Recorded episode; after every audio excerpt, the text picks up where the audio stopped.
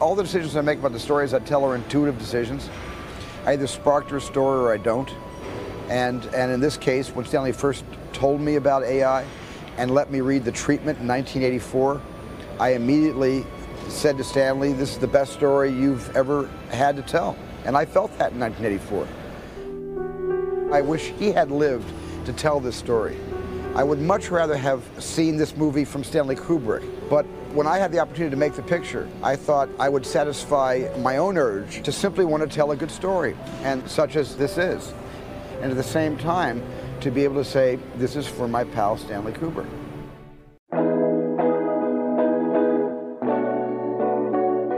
Three Films and a Podcast has no claim of ownership on any film footage used in this episode. All film footage is owned in its entirety by the copyright holders and is used solely with the intent of film criticism, commentary, and education under fair use law. And just like every car in Too Fast, Too Furious, this podcast contains spoilers. Enjoy.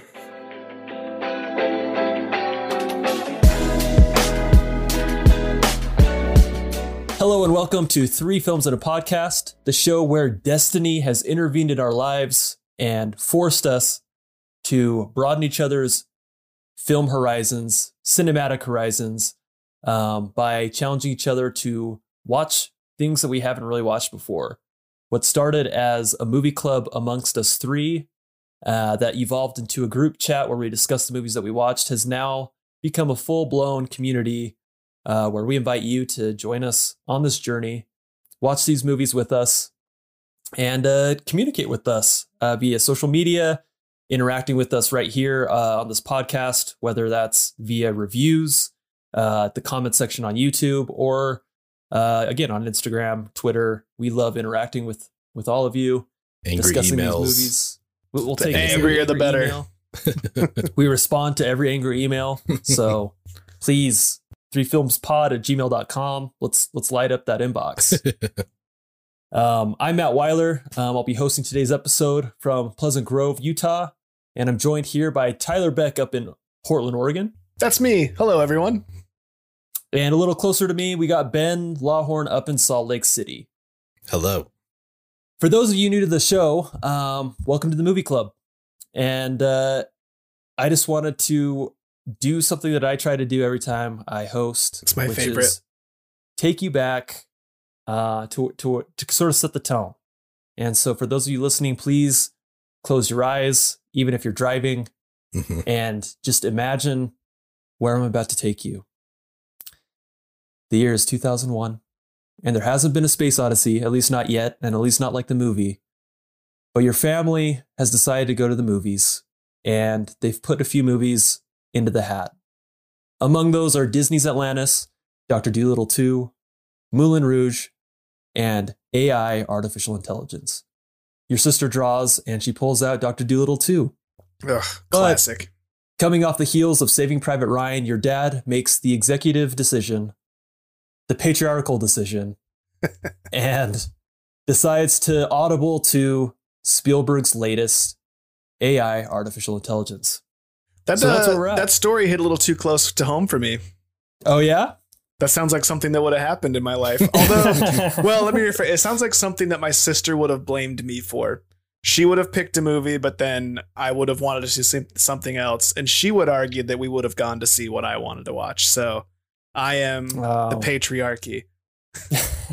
Can't wait for that angry email. the Come in. patriarchal Sorry, representation in your family. I I know I saw artificial intelligence in the theater, and I'm looking at what was in the theater during that time, and I I don't remember recall seeing any of the other ones in theater. Maybe I saw Moulin Rouge in theater, um, but it seems to be that this was probably a similar conversation that happened in my family. Like, what should we see? Disney's Atlantis? No.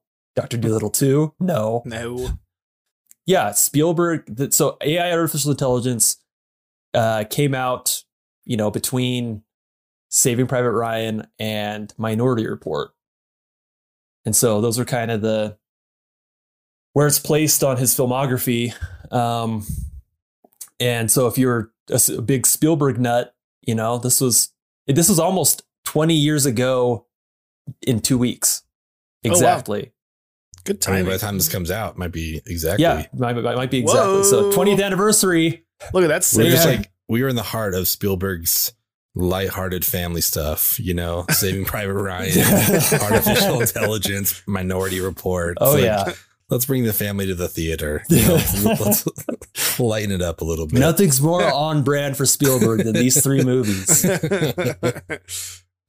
No, it's true. Um, uh, yeah, it's that's crazy. Spielberg, who, um, for those who maybe, for for those who are completely Spielberg light, Spielberg novices, Spielberg obviously way more well known for E.T., um, E.T.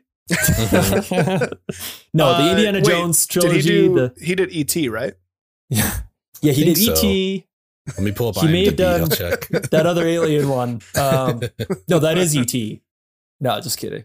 Uh, no, I mean he's he does the the high adventure stuff, and so it is interesting to see from 1998 to 2002 he did Saving Private Ryan AI and Minority Report, which was a little bit that's that's him mixing it up a little bit.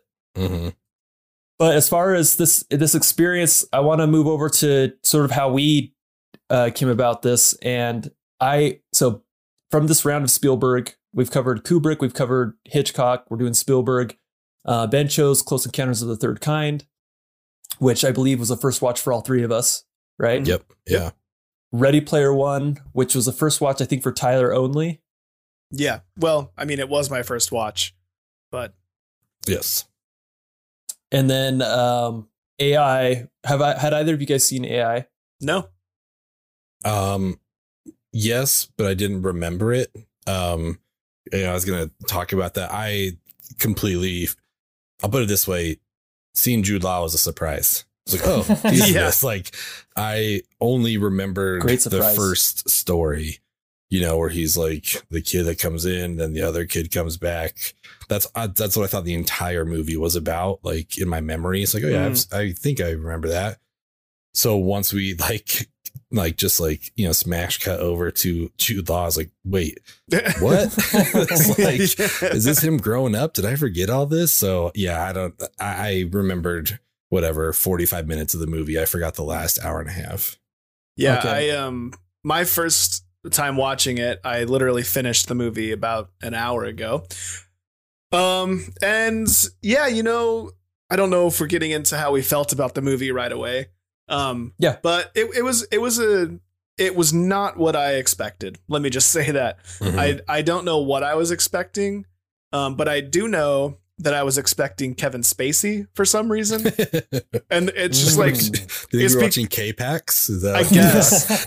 it, it's I, it's becoming my thing. I guess that's three Spielbergs in a row where yeah. a, uh, Close Encounters I mixed up Bob Balaban and Richard Dreyfuss. uh, Ready Player One I thought Harrison Ford was in it because I guess I confused it with Ender's Game. Mm. And then this movie, uh, I was expecting Kevin Spacey, and so when we first hear Teddy speak.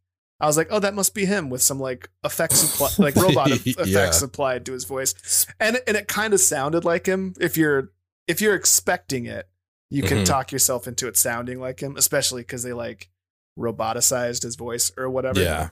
so yeah um it was a it was overall it was an interesting experience it would it took me completely by surprise where we went and i'm sure that we will get into that more in a little bit um Mhm. but uh overall you know this is good it's interesting I don't think Kevin Spacey would have been out of place though. Like just briefly discussing the voiceover artists that we have in here, because like this is where I kind of got confused because I I knew it wasn't Bicentennial Man, but for some reason I was still waiting for Robin Williams, and then show suddenly he yeah. showed up, and I was like, oh He was wait, like, he "Oh, is wait, in this, what?" you know. Yeah. Starving minds, welcome to Dr. Know, where fast food for thought is served up 24 hours a day in 40,000 locations nationwide.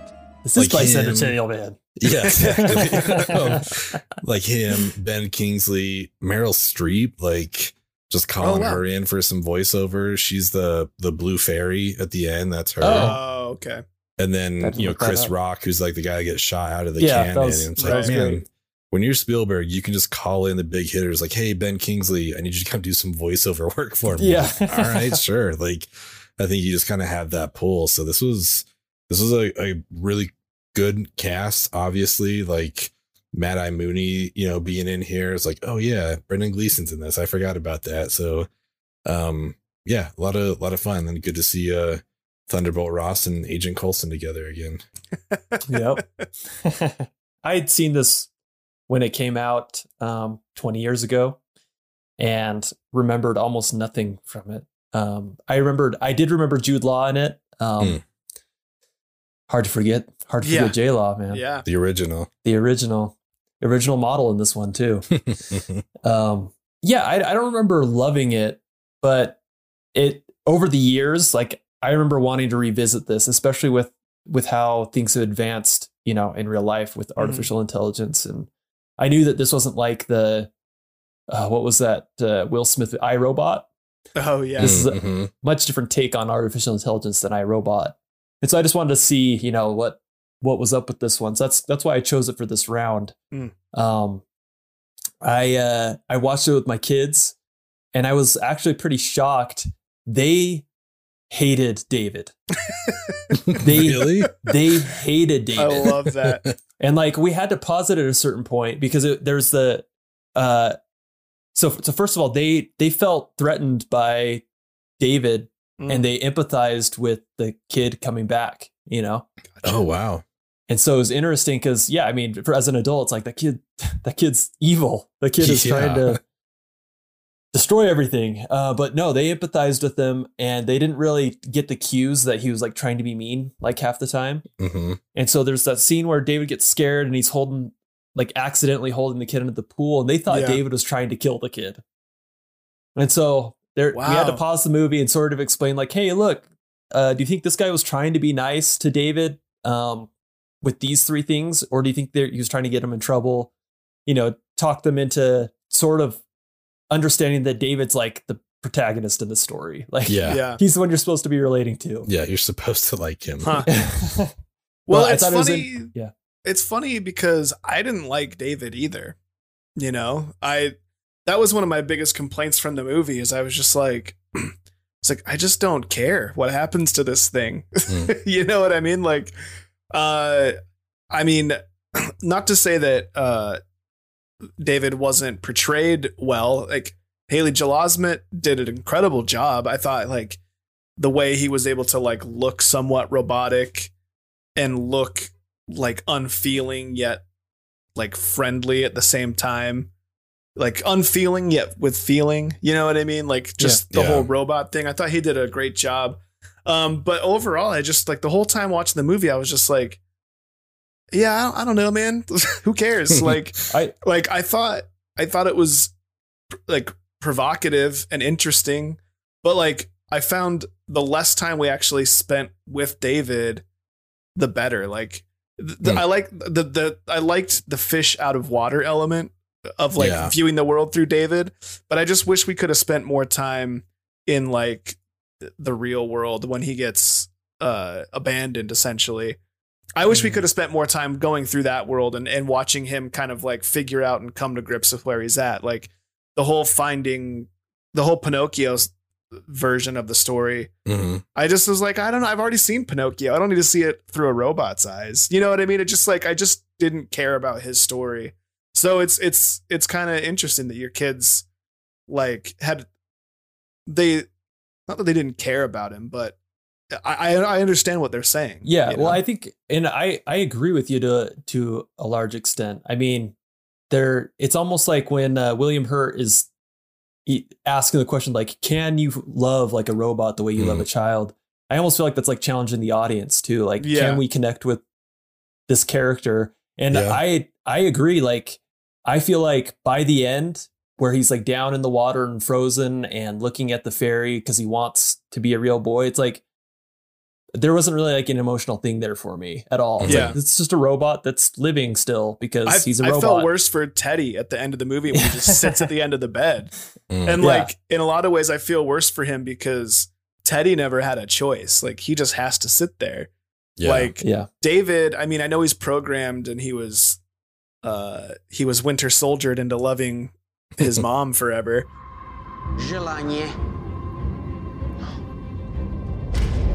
Живой. Stop. 12. Cirrus. Socrates. Particle. But like, you know, he had some degree of agency. Uh, you know what I mean? At least somewhat. So it's just like, yeah, he made the decision to go down there.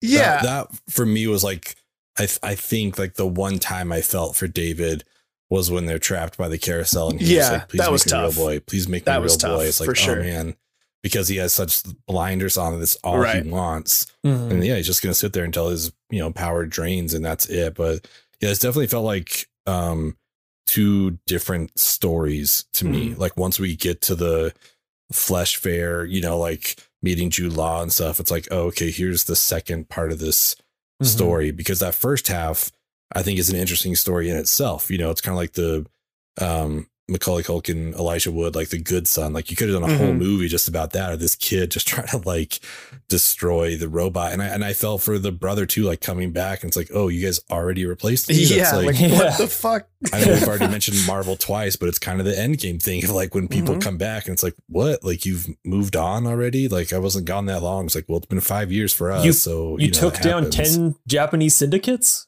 while I was. Exactly. So, um, yeah, it was just a, a very harsh, like, cool. Now we're in a whole different story. It just felt like that first half kind of felt like the Kubrick stuff. I think Mhm. you know, like kind of Yeah. the, the family drama, that kind of like aspect. and the like And the then- the weird tension Yeah, yeah, exactly. And then we go into like, you know, essentially the Pinocchio story, like the twisted Pinocchio story, which like I could see the Spielberg in it.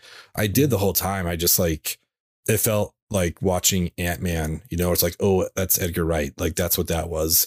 And I Mhm. felt like this the whole time. It's like, oh, that's Kubrick for sure. Like I know Spielberg directed this, but Kubrick worked on it for like 20 years beforehand, handed over the script. It's like you could still, I think, kind of see that stuff. Yeah. I wonder how much more nuts it would have been if it had just been Kubrick. Like according to Spielberg, Spielberg added all the really dark stuff, which Hmm. kind of blows my mind. But Yeah. Yeah, I don't know. It's uh it was hard not to see those touches in there. And it was just like a real interesting, I guess the closest thing we have to kind of like a collaboration on a project. yeah it is an interesting twist on it because you can like you said the it does feel like two movies and i actually really really liked the setup because when she says oh i wish i had told you about the real world or i'm sorry i didn't tell you about the real world and you're like oh shit we're going somewhere Yeah. really different like we're in for something and we were and i guess i personally just wish it would have been more about that more about david running from the law or you know i wish it could have been like him and jude law and like an escape movie like a running from the cops movie like sort Yeah. of like a buddy Mhm. a Buddy buddy, robot. yeah buddy robots you know what i mean because One's a sex robot. I really thought like they're like ignorant, like I- I guess optimism. Really, you know, like hmm they they both know exactly what they're doing, but they have no idea what they're talking about. You know what I mean? Mhm. And they're Yeah. like the blind leading the blind. I really loved that dynamic and and everything about that until basically we go to New York, and then I just was like done. Was just like- which is the 50 minutes I watched today. I was like, I just wish I wouldn't even logged in. Like, the the fact that Jude Law gets to stay with him was weird to me the whole time because the way they're treating these robots, like I know David wouldn't let go of his hand, but like I feel like these kind of people would just cut off Jude Law's arm. right. oh, 100%. Like you're not going, you know, like I get it's a movie and we have to have Jude Law go and all the reasons it happens later on, but yeah, just in watching this, it was like they are literally just like burning these people for fun. You know, and Yeah. there's gonna be like, well, the kid doesn't want to let him go, so we'll let him go. It's like, no, you guys It's cute just kid. like It's a cute kid. chainsaw his hand off. That's what you would do. Like, cool, take the hand. We're keeping the guy. Like, yeah. that was kind of a strange like concession that they made. Like, eh, let him have his like animatronic bear and this like sex Yeah. robot. It's fine. I think one of the the other reasons why my kids didn't connect with David was Spielberg made the decision to sort of uh, include these like eerie and trippy sequences with David. Yeah. Mm. Both both when he like arrives at home for the first time, and then again when he is kind of like faced with his maker and seeing all the Davids. There's Yeah. like these like really trippy sequences, and uh, it- kind of an odd decision to make when you're trying to make the audience empathize with the robot. Mhm. Right. Um, because that kind of just like brings you back out. It's like whatever emotional attachment you've built up to this point. Well, let's reset that because remember he's a robot. Yeah. Yeah, exactly. Um, I do feel like as a Pinocchio story, it's interesting that we can sort of connect with Pinocchio, who's like not a real person and who's obviously a cartoon if we're going off of the Disney iteration. Um, but we have a harder time connecting to like someone who looks real but Mhm. is we're being told is a robot. Yeah, and I I wonder if it's just because you know, like I know not every kid is cut from the same cloth. Like you know, we're all individuals, but like none none of your kids act like David, I would assume, right, Matt? Like they don't all whisper all the time and like you know what I mean? And I know I They know never that whisper. he was right. Like I, you know, we can hear them, you know, playing in the background when we record a lot of times because they're kids and like kids just have more anim like animation to them than this Mhm. robot did. And like I know that the point of this this thing was to just straight up just love his mom and to just sit there pining after, you know, like fawning at her and like glowing eyes staring at his mom. But it's just like like he's just it's just weird you know what i mean? It's like i know he's a robot so it should be weird to like connect with a robot but pinocchio had like character and personality and he was charming.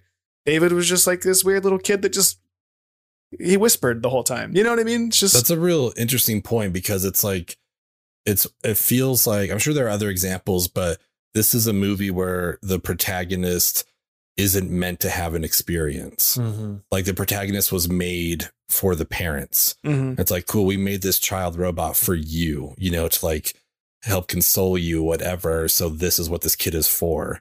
Like this kid isn't supposed to like go play and have fun. It's like, no, this like, can you love a child? Like if you lose a child, we want to help you with that. So we have a protagonist who like is essentially like created for someone else, but now we're like experiencing life through their eyes. And so I think, mm-hmm. yeah, maybe that's why. I mean, also he was the prototype, you know, maybe, you know, down the road, be like, oh, let's let them have a little more curiosity or animation. Like you said, like let them yell. Like, I mean, that's the, that laugh that he gives at like the, the table or whatever. It's like so it's jarring. like It's what like, the fuck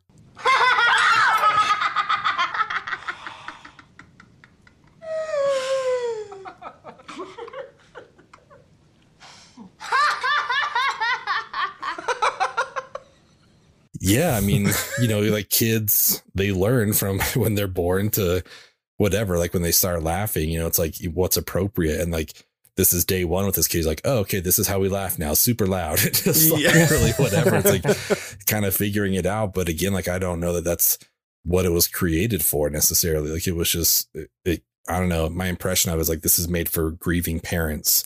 This Right. isn't made like we're not making robots to let them experience life. We're making them for us. So it's an interesting perspective, I think, to have that be the person that we're seeing the movie through, our protagonist. You know, it's like he's discovering stuff that he was never supposed to see. and with the, with I, I know I keep derailing this thing and whatever, but like that was another weird thing about the whole the whole concept in general.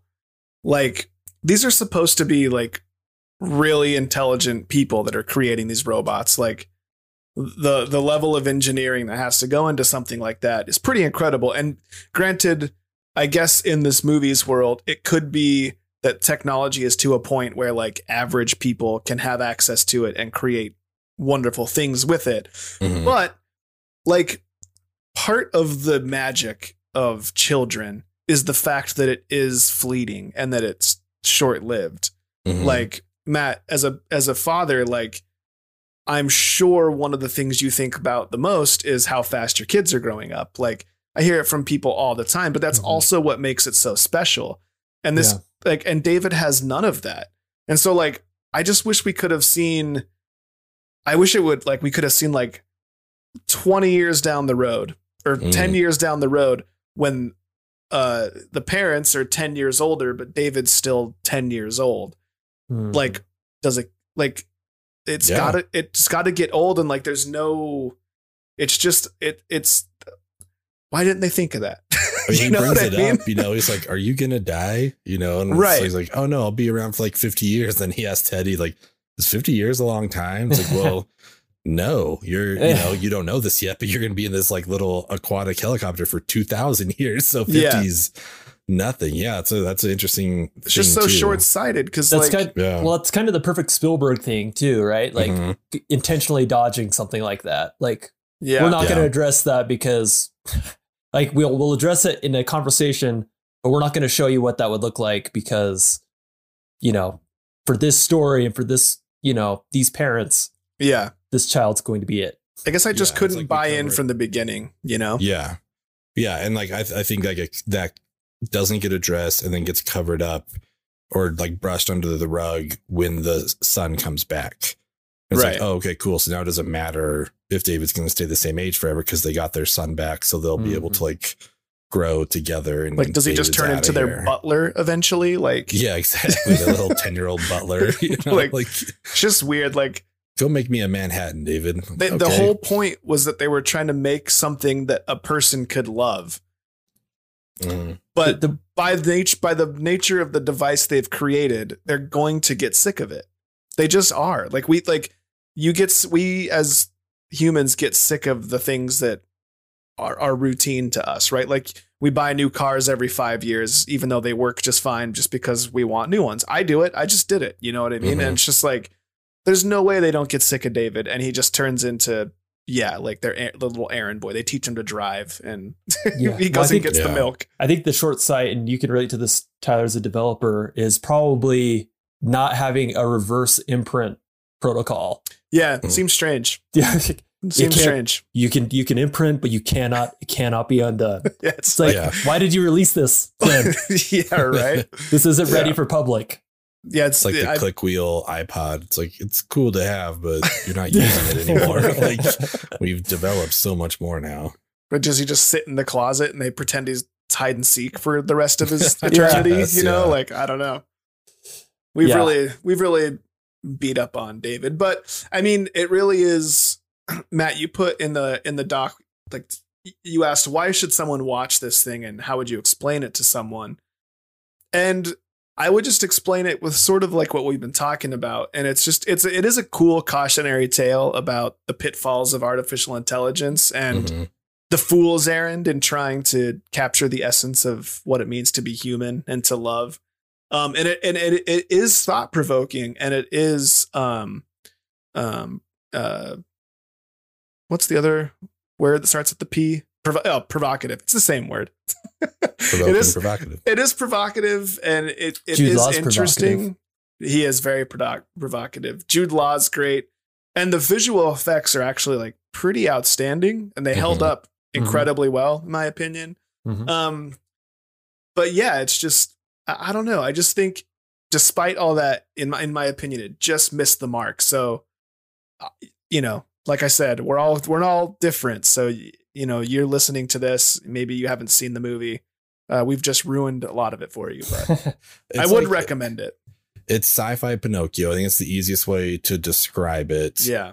I would recommend it to people because I feel like Haley Joel Osment has got to be on the child actor Oh, Rushmore. For sure. Mhm. You know what I mean? Like I feel like if you look it up in encyclopedia, it's got to be him. Like just Sixth Sense, this Secondhand Lions. Like he's, he, I know he Mhm. still acts now, but he's just always going to be the child actor, and he's Yeah. great at it. You oh, know, Well, he's I think phenomenal. He this is. is on the Haley Joel Os- Osment Rushmore. You know, so it's like the mm-hmm. Rushmore of the Rushmore here. It's like you've got to see it because it, it's amazing. Like that scene where she like says the words or whatever to connect him to Yeah. her, you know, and then he's like he calls her mommy for the first time. It's like, my God, this kid it's just like he can just turn it on so quick. And Mhm. it like it Yeah. got me, you know, it's like, oh man, like yeah, I see how she would fall in love with him in a heartbeat. You're like, what'd you call Yeah. me? He's like, mommy, you know, like all that kind of stuff. And then that the same on the on the other end of the spectrum is like when he goes to Manhattan and he sees all these Davids hanging around, like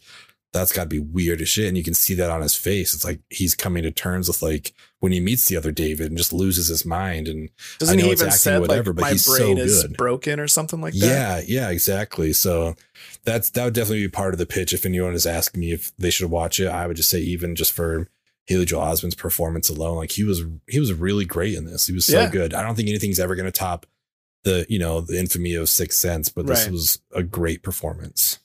Yeah. Also, when you said his brain is broken, how come putting some spinach in his mouth breaks him, but not falling to the bottom of a salty ocean? Yeah, because it didn't happen in the pool either, right? Like I was Yeah. thinking about that. It's like they've built a failsafe for water, which as an electronic device is essentially impossible, yeah, at least over that great amount of time. But like some spinach just about did him in. I don't know. Just there's weird. some there's some chemical makeup in spinach that just That's does true. not go with the, the Yeah. alloys used. I in forgot the, the Popeye coefficient. Yeah. um, yeah, I think. Uh, I mean, as Tyler kind of alluded to, we're- we're hard pressed to push anyone away from watching any movie, whether we Yeah. like it or not. Uh, we want everyone to watch every movie so we can talk about it. And even if all of us hated it, we'd still want you to watch it just so we could talk about it. That's right. Um, but shout out Larry Crown. Larry Crown, please watch. uh, yeah, I, I, it's yeah. I mean, Ben said it. Sci-fi Pinocchio. Um, it's pretty on the nose. It's not hidden. This is a Pinocchio story. Um, it might have the best robotic bear in film history. Could. Could Mhm. very I don't well. know if there's a better robotic bear. Please send me your hate mail if you think otherwise.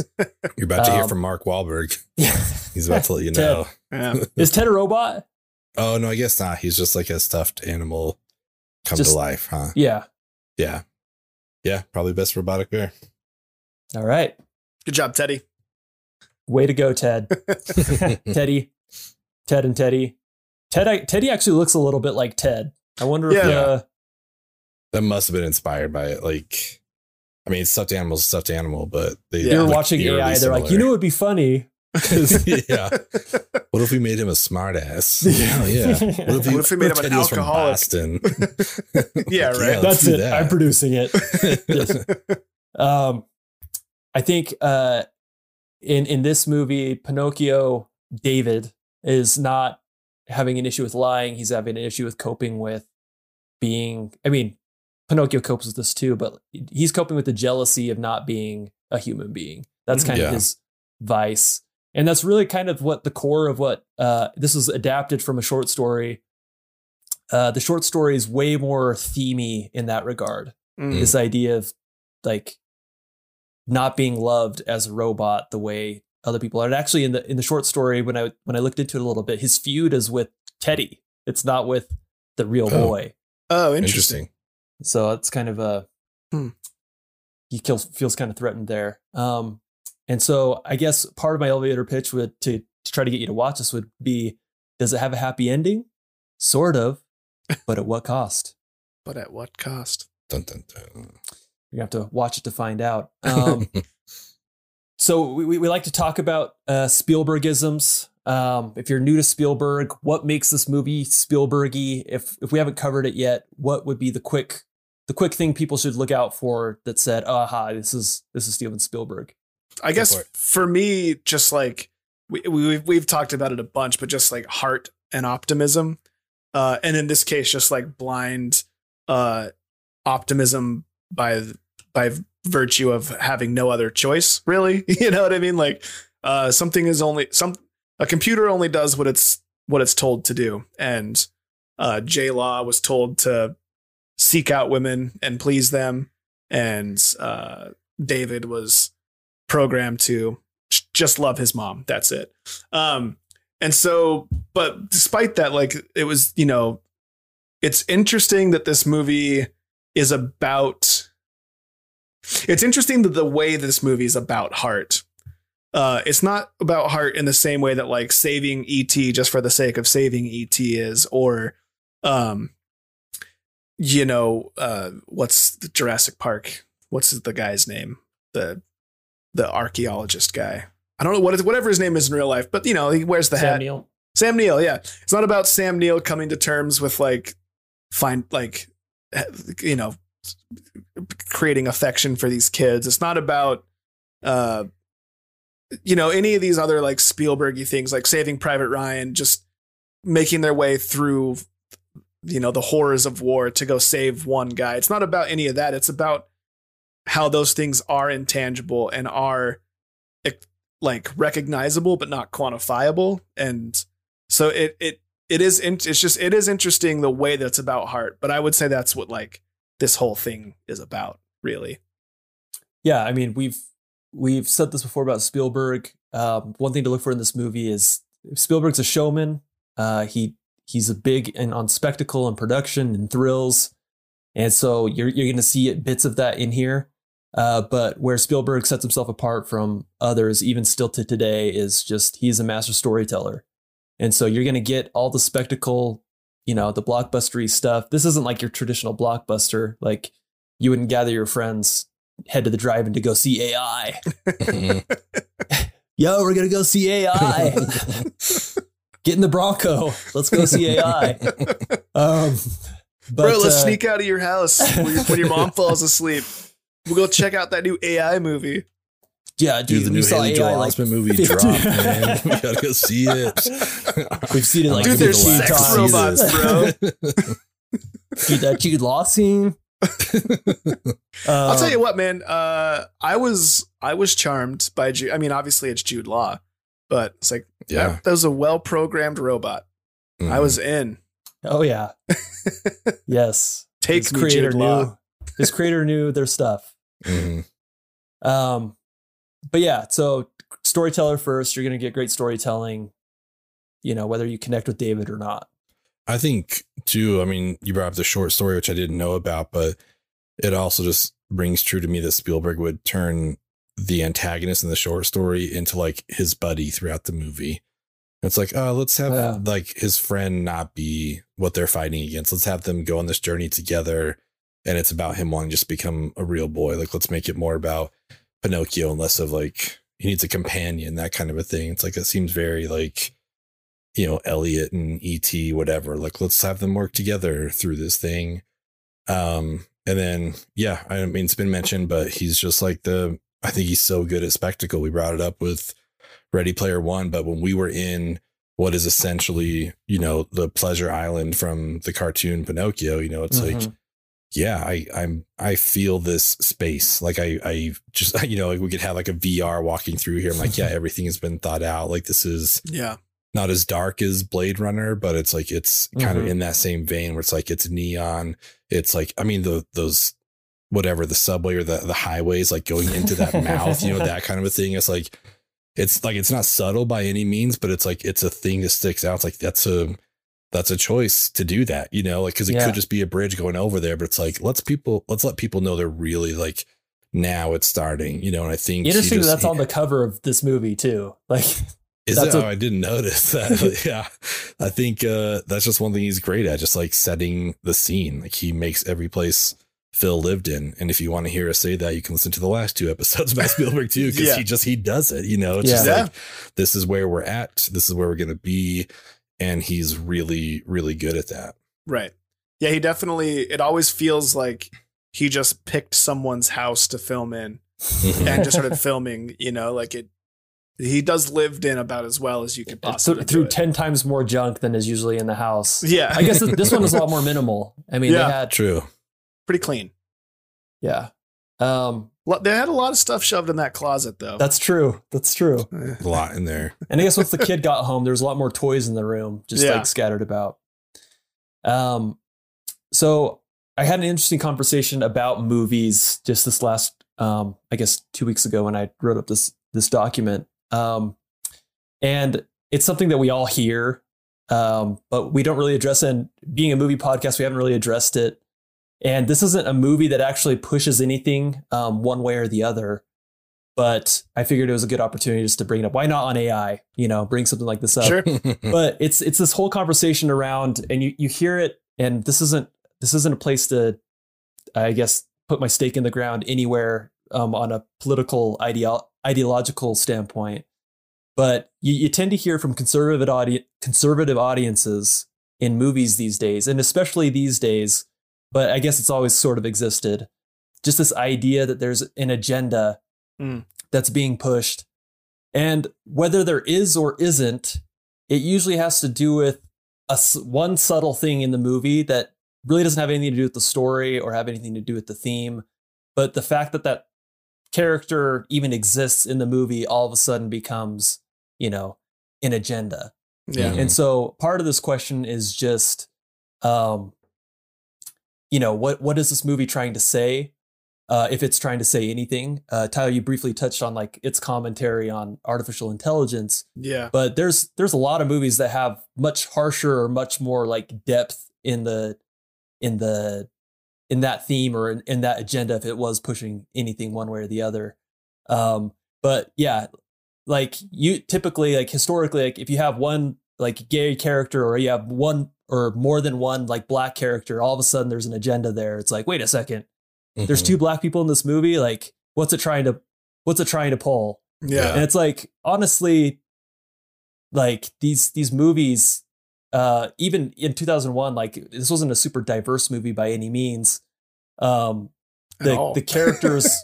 I mean, you could you could argue that Jude Law is like a pretty risque, you know, character. Um, but if you were to try to assign an agenda to this movie, there really wouldn't be, you know, a strong one. Um, so Yeah. I, I'd be curious what your guys' take on that is. Yeah, I mean, this definitely wasn't a diverse film. I think looking back on it now, that I think our only speaking part for a person of color, which is just a robot, Chris Rock ends up getting like shot out of a cannon and set Yeah. on fire. I believe that's the only speaking part, so. you know, for a non-white person, which is just kind of weird, you know. But um, I do think whatever kind of agenda or theme there is really gets summed up in, you know, Jude Law's speech to David, where he's just like, they're just afraid of us because they know we're going to outlast them. You know, like they're, that's why they're doing all this stuff. And I think that just is so easily like, um, it's such a big metaphor for minorities and how like fragile white people are scared of that, you know, because it's like we've been, you know, in charge forever. And like, I, I mean, yeah, we don't need to get into super heavy politics, but I've had family members who, like, when Obama was president, it's like, oh, like now black people are taking over. Like, dude, you, have, you have, there's been one non-white person in this office Yeah. since the country has existed. Like, it's fine. You're try it fine. You first. know, everything is okay. You know, it's like Yeah. it's just it's crazy and i think that is kind of the message that it's giving at least when it comes to like that whole flesh fair thing and all of them just treating them like like all the what is, is it orga and mecha Yeah. like all the orgas like treating them as entertainment. It's that kind of a thing and i think Right. jude law's speech really summed it up nicely. He's like they're just afraid of us because they know we're going to outlive them and they don't know how to deal with that. And i think that's just kind of like you know the fact that white people won't be or aren't you know the, the predominant race as they shouldn't be. Like everything should just be like mixed you know everything should be equal and that kind of thing. But there are just as we've seen in these last four years and whatever like the people who just are so have a fragile sensibility about that and i think almost you could kind of sum up the last four years just in that one flesh fair scene you know it's just kind Yeah. of kind of a bummer. So I don't know that that was necessarily like an agenda or if that even answers your question, but that was like kind of the first thing I thought of was just that that speech that he gives. It's like the people who are in power when they're losing power will do whatever they can to keep it.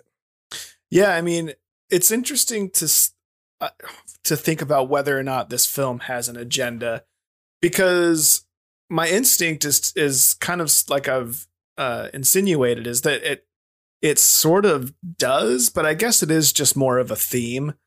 Uh, in in, in that it, I I believe it to be a somewhat cautionary tale. And when you mentioned the uh, the flesh fair scene, to me, that whole scene, I was just like, these robot these robots have more humanity than any person in that stadium Mm-hmm. right? Like these are beings that to some degree can feel and have some recognition of the things that are going to happen to them.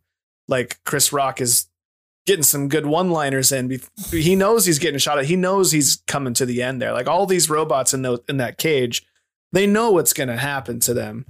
And to me it was just sort of a it, it, it seemed to insinuate to me or it seemed to be making the case that like we need to as individuals and as a society and as a species like be careful of like the way in which we treat creation and life and like Mhm. it's like the cautionary tale against playing God, right? Because you know, Jude Law has this whole speech about, like you were saying, Ben, um, they're afraid of us because they know that we last forever and they don't.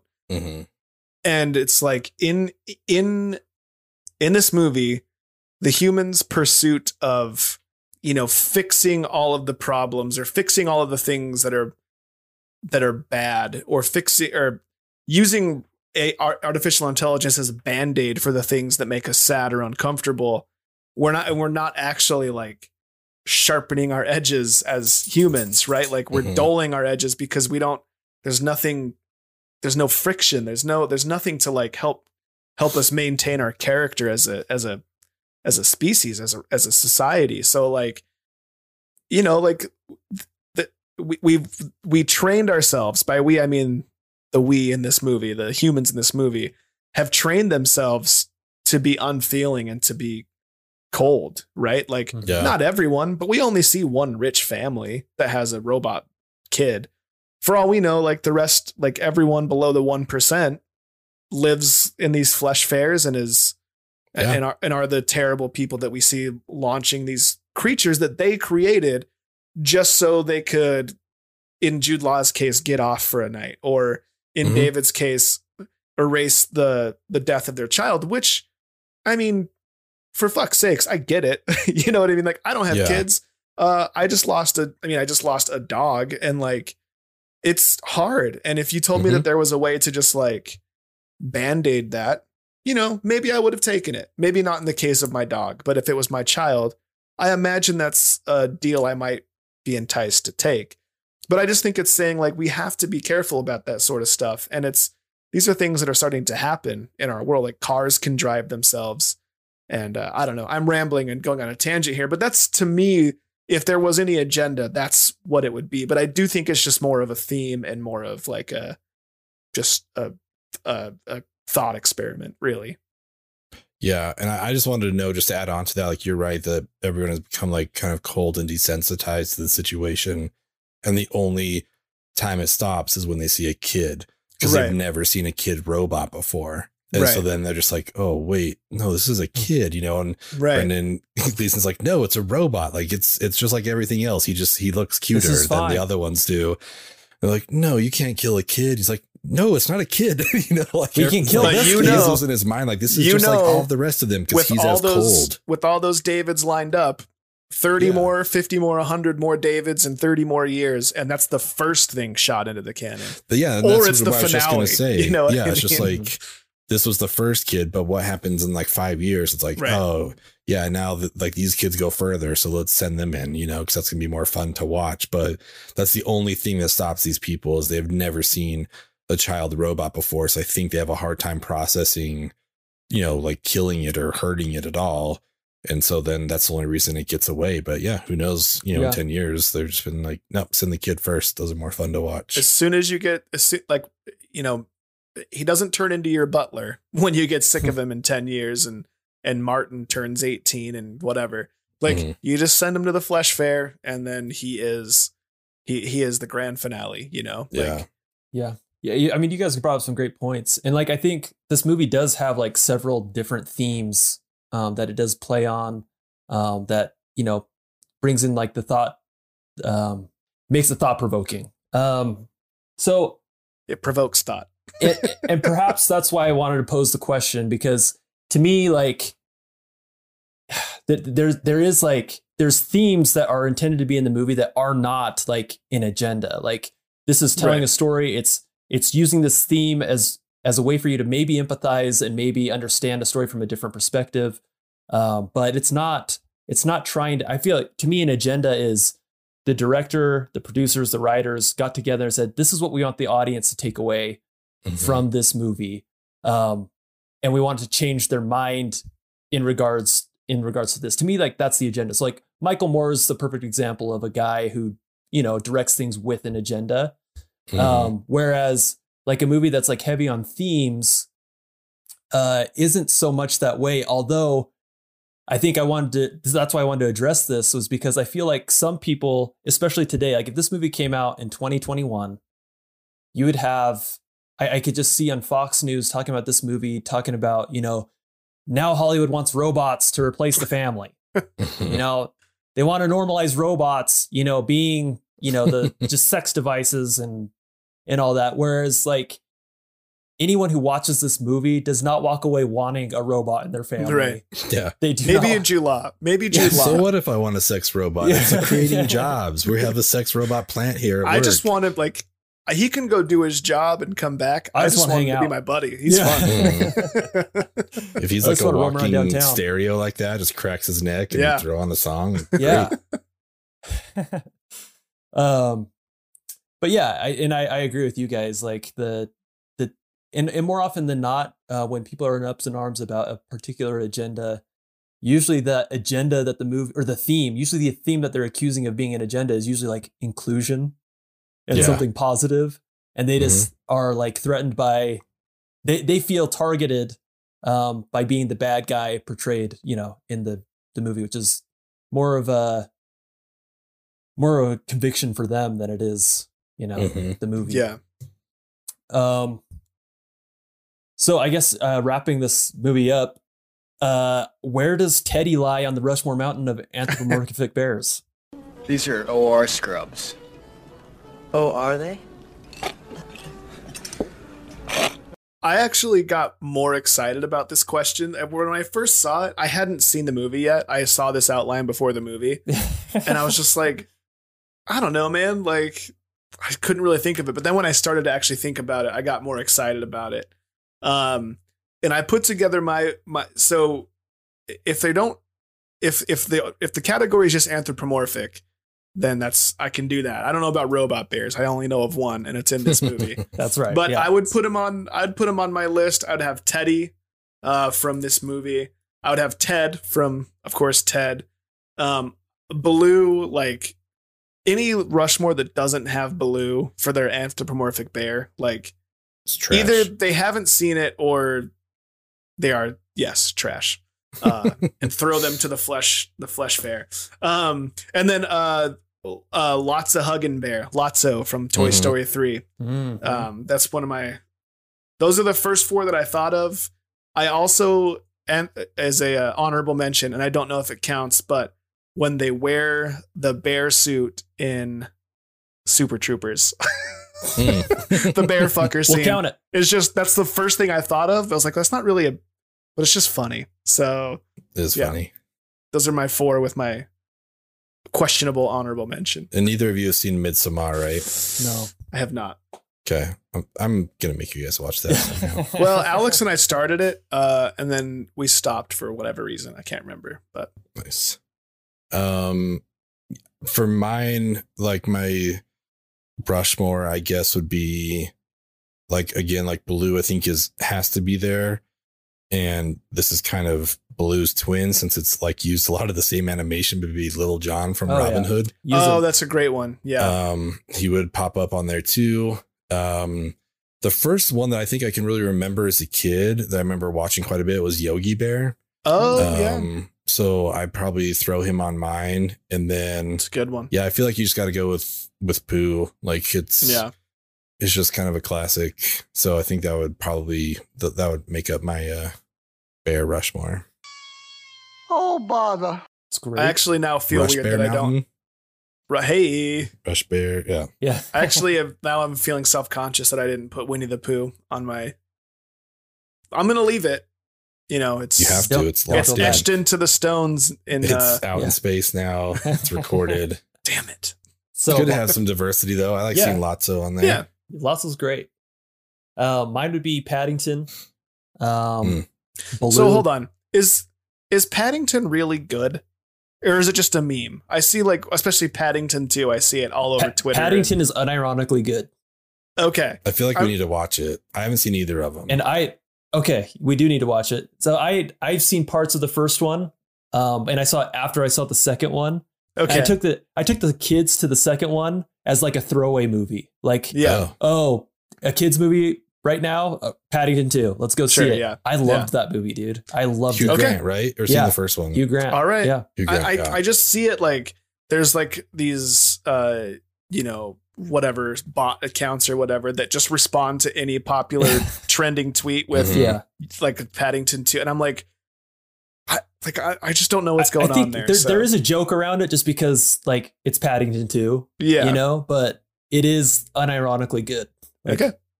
It was like the top rated Rotten Tomatoes movie till just recently. Yeah. It was like hundred percent, like whatever. And then, th- then see they- now I'm so paranoid. I feel like you guys are in on it. no, seriously, No, I I- haven't seen them at all. I, my It's wife makes fun a- of me about Paddington. And I Okay. still I, think she's I seen want to watch 2. it. Some this pod might be the perfect excuse. Like I've been leaning towards uh, you know, possibly doing like animation for my next round. So maybe that'll maybe I think that kind of qualifies somehow. I don't know. Sure. We'll figure out a way to Yeah. get Paddington in there. I mean, we could just do a watch party. The could is just watch Paddington 2 watch party. We could do a double Is it We got feature. good? some little pods, open spaces that we could just fill in with Paddington. Let's do it. Little padding. Little Yeah, so padding. so Paddington unironically takes number one spot. Okay. Um, Great. Baloo, I guess I put Paddington on there twice. just really um, hitting home. Te- Teddy from this movie. Wait, what did I do on this? I put Baloo I think you put your Rushmore at the end. You put oh, okay. Paddington Baloo at the beginning, but then you put your four at the end. Okay.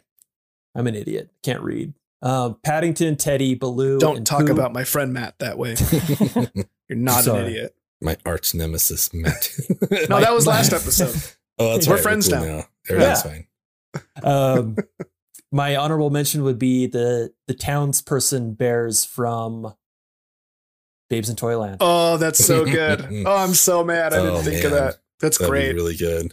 Ooh, yeah. Um, the one thing that kind of came up that we haven't talked about. I know we're wrapping it up here, but I was curious if this is one of the last movies to show the Twin Towers before 9 11. I had the same because thought. this came out, I think, in like June of 2001. Mm-hmm. And so, like, three months later, 9 11 happened. They left it in there. Yeah. And it just got me thinking about it. Like, I wonder what, because like Spider Man, like two or Spider Man, they took them out, you know, Right. before the 2002 release. Like, I pulled up a list and there's a lot of, you know, things that removed them and whatever. But I was kind of curious if this was like the last release that left them in. Um, And it, it, looks is, like it's it's one of them for sure. it is interesting the way that they show them too, because they are toppled and they fly an aircraft through the rubble. Mm-hmm. Uh, I was I I thought the same thing. I was like, oh shit, that's like it's shocking to see that, and there's no way that gets made now. There's no way that scene happens now. unless kinda, They're, They make reference to it in like Rick and Morty, but it's just like you have to have that sort of show and that sort of tone to be able to pull off a world Yeah. trip, a, a Twin Towers scene. Mhm. Yeah, there's Um, a, a movie, you know, I don't want to spoil it for anyone that hasn't seen it, but they turn that into the ending scene where like the main character is in the Twin Towers and that's like the last shot of the movie. It's like like on September 11th, like, oh, okay. But that came out like in 2010. Uh, yeah, so I just got wondering, like, I wonder if this was the last one. Looks like Death to Smoochy came out in 2002 and they Mm. shot in New York um, Oh, up until May of 2001. Um, so it may have been like the last one to shoot it and put it in the theaters. But I mean, there's a, you know, in theory, this movie's still in theaters when 9 11 happens, you know, Mhm. and that's just kind of crazy to think about. Like, yeah, I don't, we we don't need to go out on like a bummer of a note, but it's just something that always obviously sticks out whenever we see pre 2001 New York skylines. Like, oh man, yeah, that's like, it's, it just hits you. I think it has to, you know what I mean? If you're, if you were alive to see them, you know, when they were there and now it's just like, oh, it's kind of, now it's a decision. Cause you could, you could remove them, Mm-hmm. you know, like you could take them out and digitally alter it. But yeah, I don't know. Kind of just something that popped up in my head. Yeah, I mean, I yeah, I had the same thoughts uh, watching that, and I always like because that's such like a core event in our lives. Mhm. It's always like, yeah, I mean it. It's always such an interesting experience seeing it. You know, even when you're watching an old movie, it's like, oh, there's there's the World Trade Center, Yeah. and especially in the context of this movie, where it was that literally that year. hmm it is interesting to think about the erasure of the Twin Towers. You know, like Yeah. I know obviously movies that were filmed before 2011 that we're not going back and taking them out, but it Yeah. is it is an interesting thing to think about. Uh, just I, I guess I don't really know what I'm trying to say, but the whole the whole uh mantra behind 9/11 and it's something that you know I think we should do is to is to not forget it. You know, Mhm. uh, never forget 9-11 but at the same time w- we like actively try to erase depictions of it i don't know it's an interesting Yeah. thing and like like if you were to make a movie now set in 1980 or whatever you know i don't know when those things were built 1995 let's say like and you put them in i wonder has that happened recently a movie made after 9-11 I think I want to say it has. yeah. I just Yeah. wonder, I don't know. I just wonder what I think It's just- around that time, it was just a weird thing where, like, I think collectively people just didn't know how to address yeah. that, and so the easy fix all was, you know, remove it. That Yeah. way we'd offend nobody. And now we're at a point where maybe enough time has passed, or we've just learned how to sort of approach it Yeah. in a more respective, respectful. Yeah, I think way. you're right. I think it was more so just like it wasn't for the sake of not being offensive. I just think it was like a little too close to home, you know. It was Mhm. just too much of a trigger, I think, for a lot of people, probably. So yeah, I don't I guess there's probably there's not a 9/11 cancel culture or like erasure culture, I guess. I just it's just an interesting thing to think about. Like we don't really see the Twin Towers a lot anymore. Uh you know, maybe just by virtue of the fact they're not around anymore, but um yeah, it is it's it's weird. It's a weird it's a weird thing. Thank you, everyone. Um, is there anything else that anyone wanted to to address about this movie? I'm just surprised how much I want to talk about it because I didn't really love the movie that much. I'm glad I watched it, and if you've made it this far, like you should go check it out. If for some reason you haven't already seen the movie, um, but yeah, I don't know because it just it seems like it should have hit all the beats for me. Like it, like it's it's a it's a good thought experiment. It's provocative.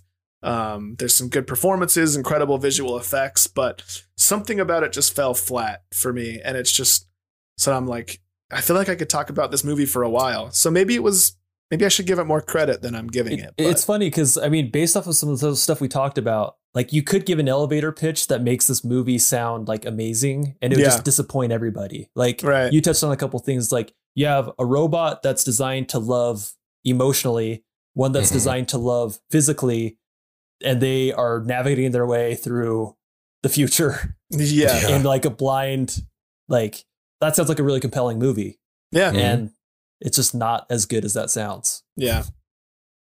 Damn you, Steven.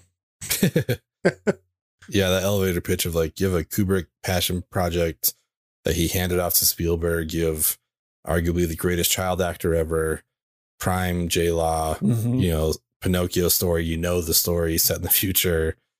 Yeah, but yeah, I agree. Like it's I don't I don't know when I'll watch this again. Like everything that we've watched, I am glad that we watched it. You know, like it's that's the whole purpose of this podcast. It's just like even though I had seen it before, I obviously forgot like Mhm. 70 percent of the movie. So it was good to to revisit it. Um, but yeah, I think this more just falls into my Spielberg, Haley Joel Osment completionist mindset. it's like cool. I'm glad I've seen those. On to the next thing. Oh, and I did want to shout out while we were talking about Teddy. Uh, apparently, this was like far more difficult than it was to do the dinosaurs in Jurassic Park Hmm. and that sort of thing because he's only three feet tall, but he has 50 points of motion, whereas the T Rex only had 40 points of mo- motion and he's 30 feet tall, you know? So Mm. uh, I thought that was interesting, you know, because Teddy was really well executed. Like Mhm. they they really did the job well. Um, but apparently it was extremely difficult and you know, job well done. So shout out those VFX artists. Yeah. Cool. Well, thanks for joining us uh, for this episode. Check out Artificial Intelligence. Check out all the movies on our Spielberg ground. Um, check out all of our check out all of our videos. While you're at it, yeah, Every single one. every every episode. Um, you can you can catch us anywhere: Spotify, um, Apple Music, YouTube, And uh, don't forget to subscribe to us or become a patron because we have uh, perks that go along with that, um, including us watching movies that you want us to watch. So, Yeah. um, Thanks. Some patron exclusive episodes that we're going to get out there Yep. and a lot of cool stuff. And our next round, we're getting to a second round of unsung gems, which I'm, I'm excited, excited. about. Yeah. This is going to be fun. I, I like the idea of making this somewhat of a regular thing. So Yeah. this list, th th these three movies, I think are going to be a blast to watch and talk Yeah. about. And we're finally getting the best Weiler back on the pod, you know, that's right. which is good. I've been waiting for it. She'll be back. Cool. Well, thanks everybody, and we'll catch you next time. Thanks, See ya. everyone.